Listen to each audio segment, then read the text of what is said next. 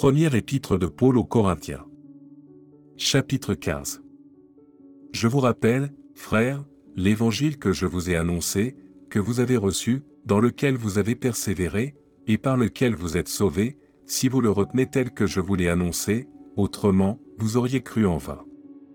Je vous ai enseigné avant tout, comme je l'avais aussi reçu, que Christ est mort pour nos péchés, selon les Écritures, qu'il a été enseveli, et qu'il est ressuscité le troisième jour, selon les Écritures, et qu'il est apparu à Cépha, puis aux douze.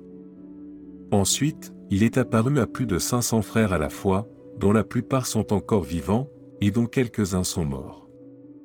Ensuite, il est apparu à Jacques, puis à tous les apôtres.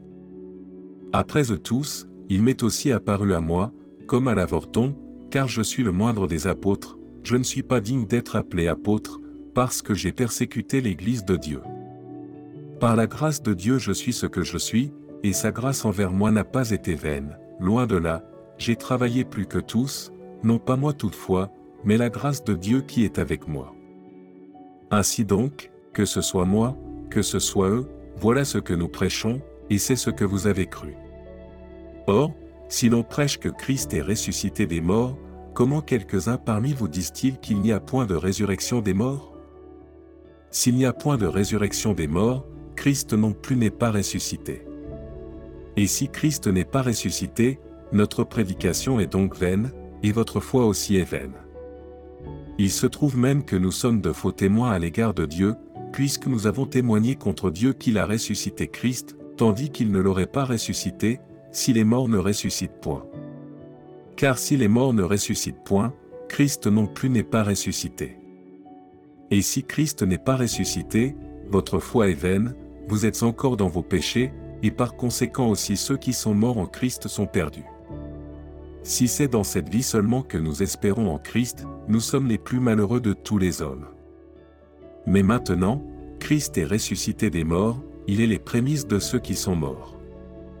Car, puisque la mort est venue par un homme, c'est aussi par un homme qu'est venue la résurrection des morts. Et comme tous meurent en Adam, de même aussi tous revivront en Christ, mais chacun en son rang. Christ comme prémisse, puis ceux qui appartiennent à Christ, lors de son avènement. Ensuite viendra la fin, quand il remettra le royaume à celui qui est Dieu et Père, après avoir détruit toute domination, toute autorité et toute puissance. Car il faut qu'il règne jusqu'à ce qu'il ait mis tous les ennemis sous ses pieds. Le dernier ennemi qui sera détruit, c'est la mort. Dieu, en effet, a tout mis sous ses pieds. Mais lorsqu'il dit que tout lui a été soumis, il est évident que celui qui lui a soumis toute chose est excepté. Et lorsque toutes choses lui auront été soumises, alors le Fils lui-même sera soumis à celui qui lui a soumis toutes choses, afin que Dieu soit tout en tous. Autrement, que feraient ceux qui se font baptiser pour les morts? Si les morts ne ressuscitent absolument pas, pourquoi se font-ils baptiser pour eux? Et nous, pourquoi sommes-nous à toute heure en péril? Chaque jour je suis exposé à la mort, je l'atteste, frère, par la gloire dont vous êtes pour moi le sujet, en Jésus-Christ notre Seigneur.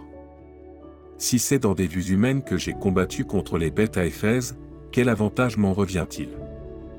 Si les morts ne ressuscitent pas, mangeons et buvons, car demain nous mourrons. Ne vous y trompez pas, les mauvaises compagnies corrompent les bonnes mœurs. Revenez à vous-même, comme il est convenable, et ne péchez point, car quelques-uns ne connaissent pas Dieu, je le dis à votre honte. Mais quelqu'un dira, comment les morts ressuscitent-ils, et avec quel corps reviennent-ils? Insensé. Ce que tu sèmes ne reprend point vie, s'il ne meurt. Et ce que tu sèmes, ce n'est pas le corps qui naîtra, c'est un simple grain, de blé peut-être, ou de quelque autre semence, puis Dieu lui donne un corps comme il lui plaît, et à chaque semence il donne un corps qui lui est propre. Toute chair n'est pas la même chair, mais autre est la chair des hommes, outre celle des quadrupèdes, outre celle des oiseaux, outre celle des poissons. Il y a aussi des corps célestes et des corps terrestres, mais autre est l'éclat des corps célestes, outre celui des corps terrestres. Autre est l'éclat du soleil, outre l'éclat de la lune, et autre l'éclat des étoiles, même une étoile diffère en éclat d'une autre étoile. Ainsi en est-il de la résurrection des morts. Le corps est semé corruptible, il ressuscite incorruptible, il est semé méprisable, il ressuscite glorieux, il est semé infirme, il ressuscite plein de force, il est semé corps animal, il ressuscite corps spirituel. S'il y a un corps animal, il y a aussi un corps spirituel. C'est pourquoi il est écrit, le premier homme, Adam, devint une âme vivante. Le dernier Adam est devenu un esprit vivifiant. Mais ce qui est spirituel n'est pas le premier, c'est ce qui est animal, ce qui est spirituel vient ensuite. Le premier homme, tiré de la terre, est terrestre, le second homme est du ciel. Tel est le terrestre, tels sont aussi les terrestres, et tel est le céleste, tels sont aussi les célestes. Et de même que nous avons porté l'image du terrestre, nous porterons aussi l'image du céleste. Ce que je dis, frères, c'est que la chair et le sang ne peuvent hériter le royaume de Dieu, et que la corruption n'hérite pas l'incorruptibilité.